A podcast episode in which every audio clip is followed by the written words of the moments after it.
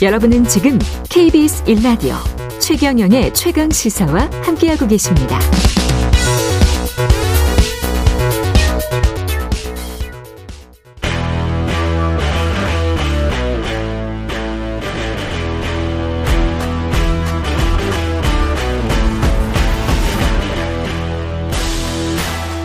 네, 한 주의 시작 여의도 정치를 깊이 있고 날카롭게 들여다보는 시간 정치 먼데이. 예. 오늘은 장윤선 정치 전문 기자와 함께 하겠습니다. 안녕하십니까? 네, 안녕하세요. 아까 그 뉴스 unboxing 시간에 좀 하기는 했는데 네. 예. 경찰 수사 주의 총괄하는 국가수사본부장의 우종수. 음. 우종수는 어떤 사람입니까? 이 경기 남부청장 출신인데요. 예. 이분이 참 공교롭게도 석 달에 한 번씩 인사가 났습니다. 아, 그래요? 네. 최근에? 네, 최근에. 네. 그래서 뭔가 좀 윤석열 정부하고 깊은 인연이 있나 이런 아. 이런 생각을 할 정도인데요. 예. 지금 남부청장도 한 석 달 정도 한 거예요. 작년 12월에 발령이 났으니까. 음. 그리고 경찰청 차장도 한 석 달 했습니다. 아, 네. 어, 요직을 다 고쳤네. 네. 그리고 예. 그 전에는 서울청 어, 수사차장을 했는데 요거 한 세 달. 그러니까 석 달에 한 번씩 지금 인사가 난 이런 상황인데 야, 어쨌든 예. 네. 고속 승진이죠. 고속 승진. 확 뛰고 예. 있습니다. 어, 경찰 내부에서는 뭔가 있다. 뭔가 있다. 이렇게 좀 보고 있는데요. 여하튼 네.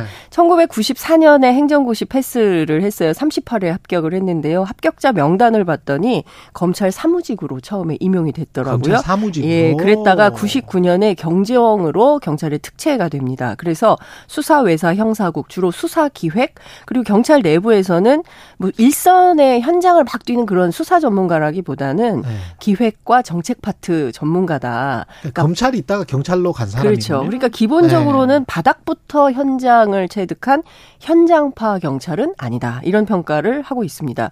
2018년 서울청 수사부장 시절에는 드루킹 수사했었고요.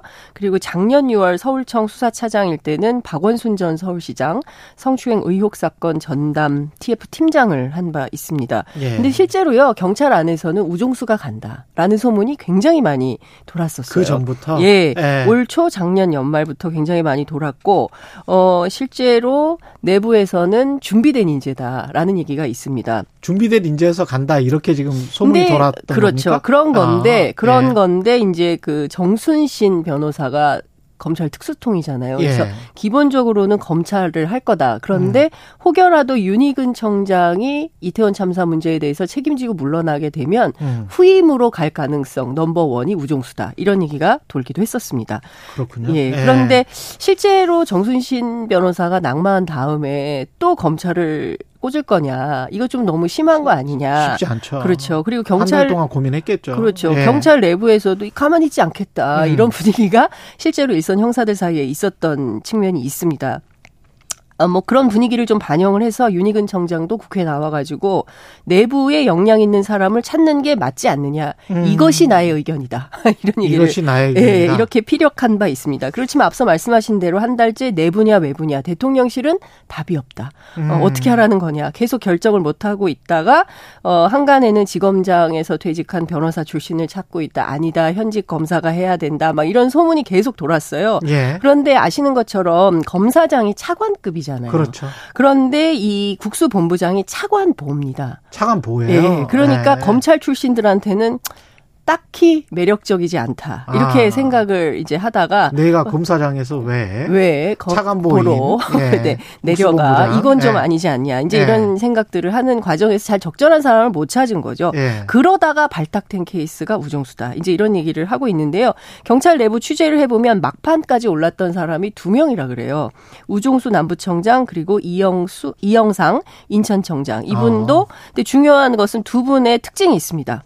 예. 비경찰대. 아, 비경찰대. 네. 경찰대가 아니어야 된다. 경찰대가 아니어야, 아니어야 된다. 된다. 이런 원칙이 굉장히 중요했다. 이 이영상 청장은 간부 후보생 출신입니다. 아, 간부 후보생. 네.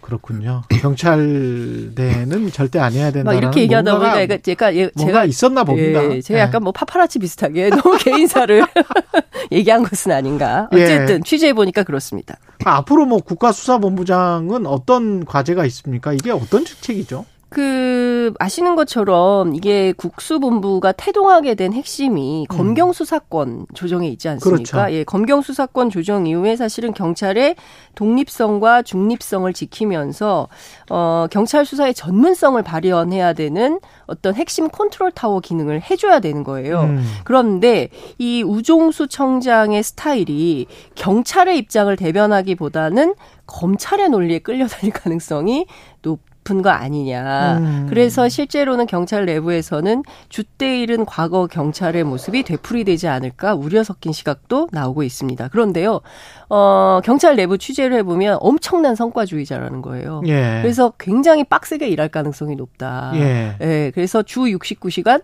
경찰이 앞장서서 모범적으로 실천할 가능성이 매우 높다. 굉장히 예. 우려를 하고 있는데요. 남부청의 한 그 직원이 이런 얘기를 했대요. 음.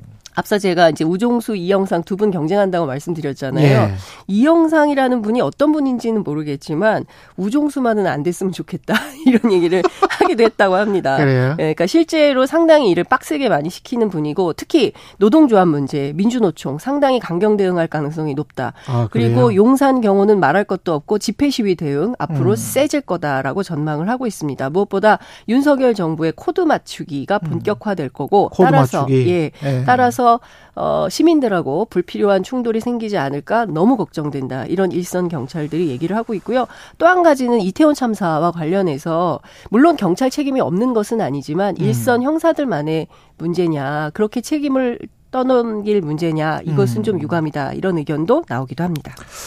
방향이 그래도 국가수사본부면 다양하게 진행이 네. 돼야 될 텐데 어떤 검찰이나 대통령실의 코드 맞추기로 그런 수사만 한다면 또 그것도 좀 문제가 될 수도 있겠죠. 나중에. 그럼요. 예.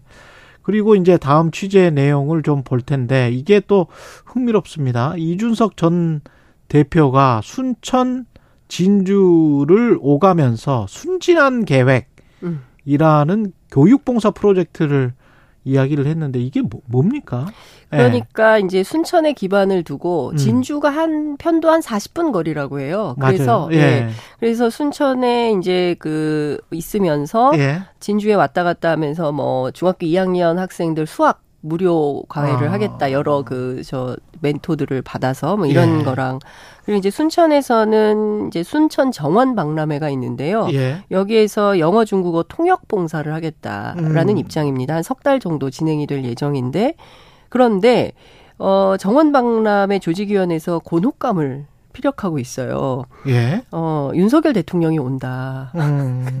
근데, 어, 이준석 대표가 통역 봉사를 한다 그러면 이거 어떻게 해야 되냐 좀 예. 부담스럽다. 그리고 이미 자원봉사 모집 기간이 끝났다. 예. 이 상황에서 개인적 차원에서 통역봉사 이거 허용할 거냐 말 거냐 지금 내부에서 논란이 좀 있는데요. 그래서 관련해서 음. 취재를 했어요. 이, 이 상황이다 어떻게 할 거냐 그랬더니 이준석 대표 측은 잡음 없이 진행되도록 노력하겠다라는 건데요. 좀 상황은 좀 봐야 될 것 같은데 그러면 왜 순진한 계획이라는 타이틀을 걸고 순천 진주 왔다 갔다 하냐? 왜 순천 진주일까요?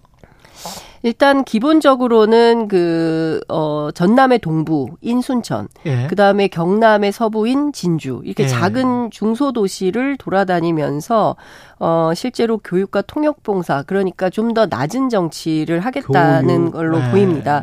근데 이제 기본적으로는 이 대표 입장에서는 뭐라도 해야 되는데 총선이 본격화하려면 약간 찬바람 불 때까지는 시간이 굉장히 많이 남았고 그리고 또 그 사이에 국회 정개특위 안에서 어떤 제도적 변화가 생길지 현재로서는 알 수가 없는 이런 생, 상황에서 또 이준석과 천화동인이라는 새로운 정치 브랜드가 생겼기 때문에 음. 이 시간을 좀 무용하게 보낼 수는 없다. 그래서 뭐라도 해야 된다 이런 차원에서 좀 기획이 된 것 같고요.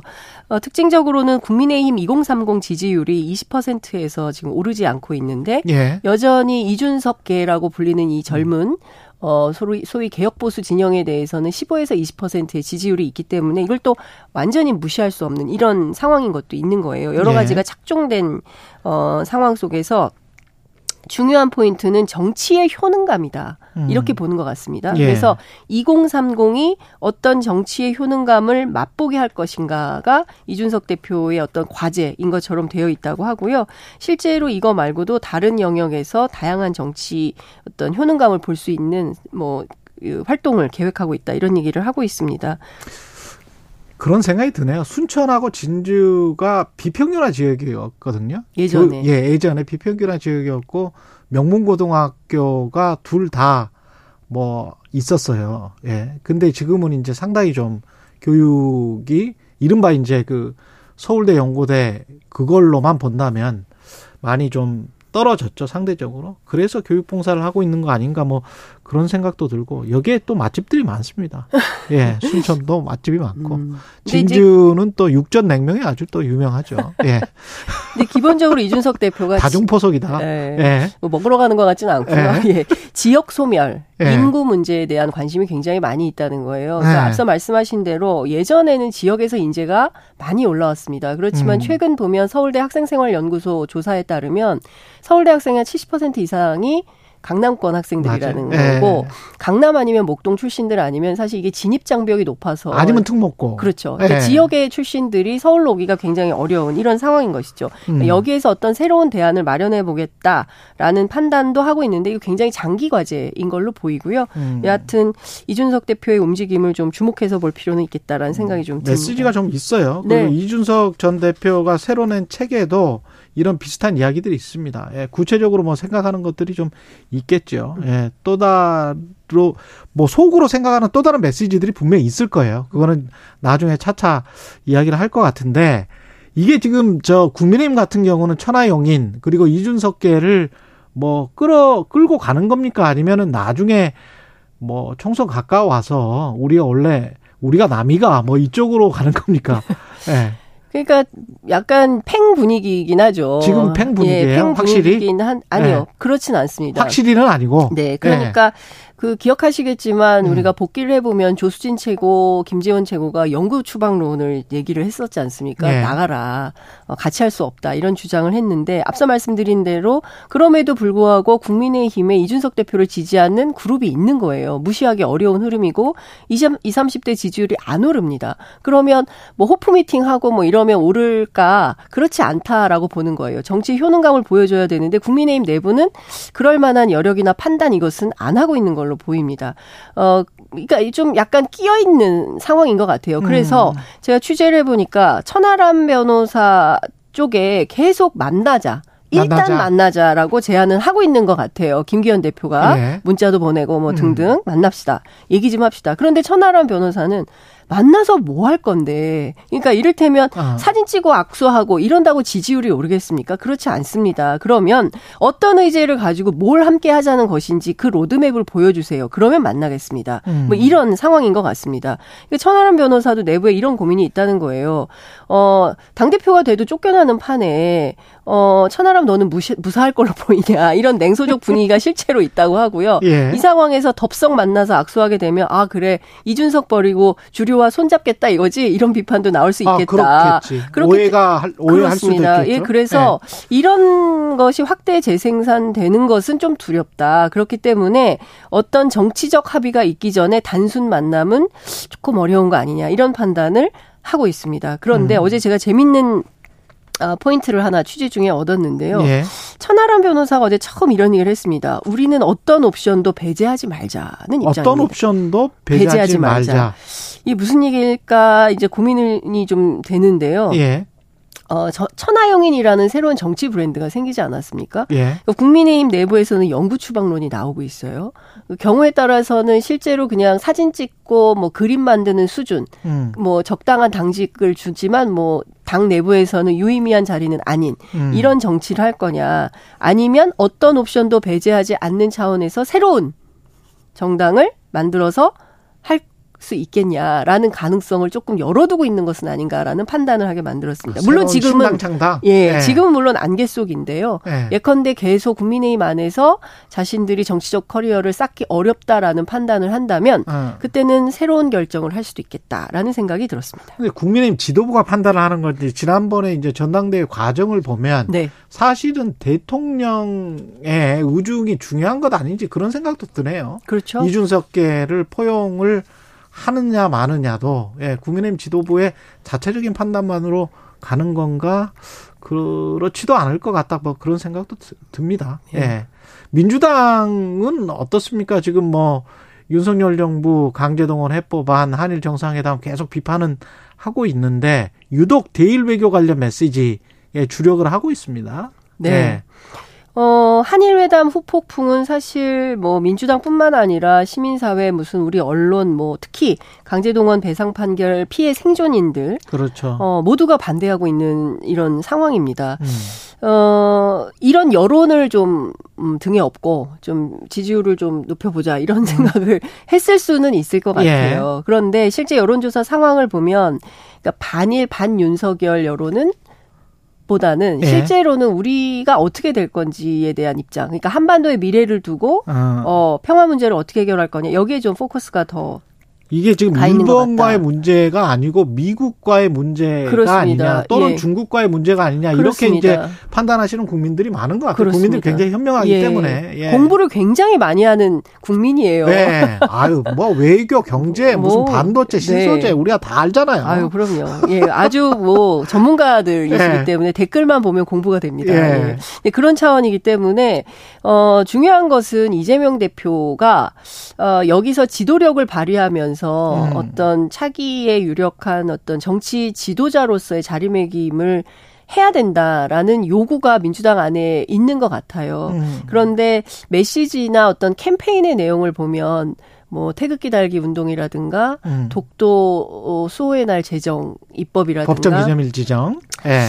이걸로 되겠냐라는 아. 얘기도 나옵니다. 이제 그런 차원을 좀 넘어서서 거대 담론을 가지고 한반도 평화에 있어서 우리가 주도권을 양보할 수 없다라는 차원에서 뭔가 역할을 정치적 효능감을 보여주고 어떤 야당의 리더십과 정치력을 보여주는 음. 이런 실질적 정치적 대안을 좀 내는 이런 역할을 해야 되는 거 아니냐라는 얘기도 나오고도 있습니다.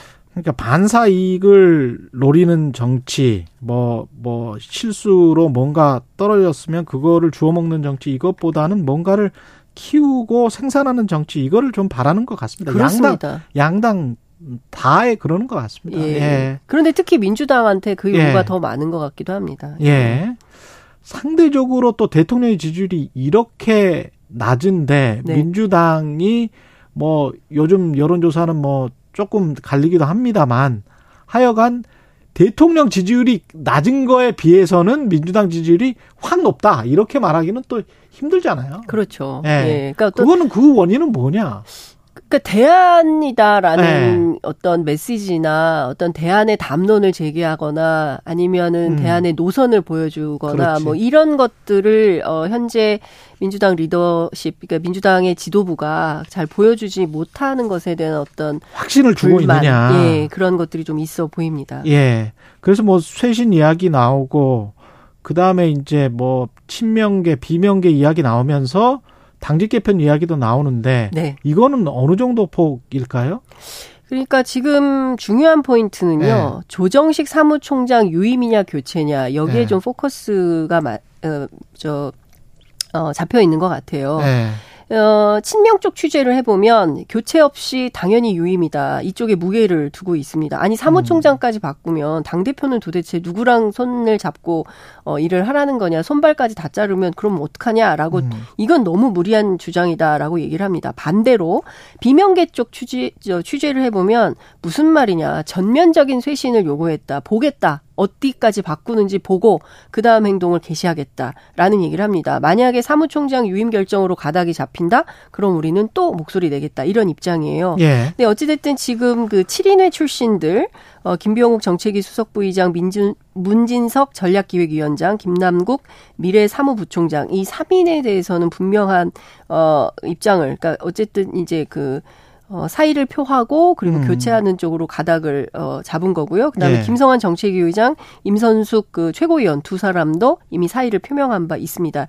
여기에 덧붙여서 조정식 사무총장, 김병기 수석 사무부총장, 이해식 조직 사무부총장 이 세 명도 쇄신 대상에 포함이 된다라는 게 비명계의 요구이고요. 네. 그다음에 박성준 의원을 제외한 나머지 대변인도 좀 교체가 필요한 거 아니냐 이런 요구가 있는 것 같습니다. 음. 그러니까 중요한 것은 친명계 내부에서는 자꾸 이재명 대표 체제를 흔들려고 하는데 더 이상 그러면 안 된다라는 주장을 하고 있고요. 예. 그리고 이 비명계에서는 이 지도부로는 앞서 말씀드린 그런 어 새로운 민주당의 노선과 그다음에 어. 전략적인 판단과 그다음에 이후에 있을 총선을 앞두고 여론조사상 당의 지지율을 최대한 끌어올리는 그러니까 음. 대여 투쟁을 하는 데 있어서 대척점에 있는 실질적 정치적 대안이 되는 데는 좀 부족한 거 아니냐. 지도부 교체가 필요하다라고 주장을 하고 있습니다. 최대 성과를 낼 수 있겠느냐? 양측이 상당히 세게 붙고 있는 상황이기 아, 때문에요. 아, 예. 아. 어, 이후에 당직 개편이 나오고 이번 주 네. 늦어도 다음 주 초까지는 마무리할 걸로 보이는데 예. 이 당직 개편의 크기에 따라서 더 출렁일 수도 있고 여기에서 좀 마무리되고 이재명 대표 체제 중심으로 다시 드라이브를 걸 가능성이 있어 보입니다. 그렇군요. 국민의힘처럼 뭐 신당 창당에 비슷한 어떤 어감이나 이런 거는 안 나오는 거죠. 아직. 지금 민주당이 그럴 형편은 그럴 아닌 형편은 것 같아요. 아니고. 예. 네. 그리고 이재명 대표가 빠지면 다음 총선은 상당히 어렵다라고 보고 있습니다. 어찌됐든 음. 이재명 대표 중심으로 가긴 해야 되는데 중요한 것은 실력, 능력, 뭐 이런 이런 것에 대한 불만이 좀 있어 보여요. 일을 음. 조금 더 유능하게 했으면 좋겠다라는 그렇죠. 유능함이 좀 떨어지는 거 아니냐 이런 예. 얘기들이 나오고 있습니다. 서로 간에 유능 경쟁을 해야 될 것 같습니다. 예. 그리고 아까 제가 뭐 그 순천 진주 교육봉사 이준석 전 대표 관련해서 어 명문대 진학률 높이려고 약간 제 나름대로 추정을 해보 해봤는데 중2 취약계층 학생 대상이다. 중2 취약계층 학생 대상이다. 이렇게 지금 이준석 대표가 이야기하는 거 보니까 네. 아니 아닌가 보네요. 제 네. 추정은. 예. 아니 근데 좀 열정이 있어 보여요. 제가 네. 울산 취재 현장에서 만났잖아요. 네. 그런데 정말 동분서주하면서 어, 새로운 정치에 대한 예 뭔가 해보려고 하고 네. 아무리 그래도 정의당도 대표 오면 항상 수행원이 있거든요. 그렇죠. 근데 이중석 대표 혼자 왔더라고요. 깜짝 놀랐습니다. 알겠습니다. 여기까지 듣겠습니다. 정치몬데이 장윤선 정치전문기자였습니다.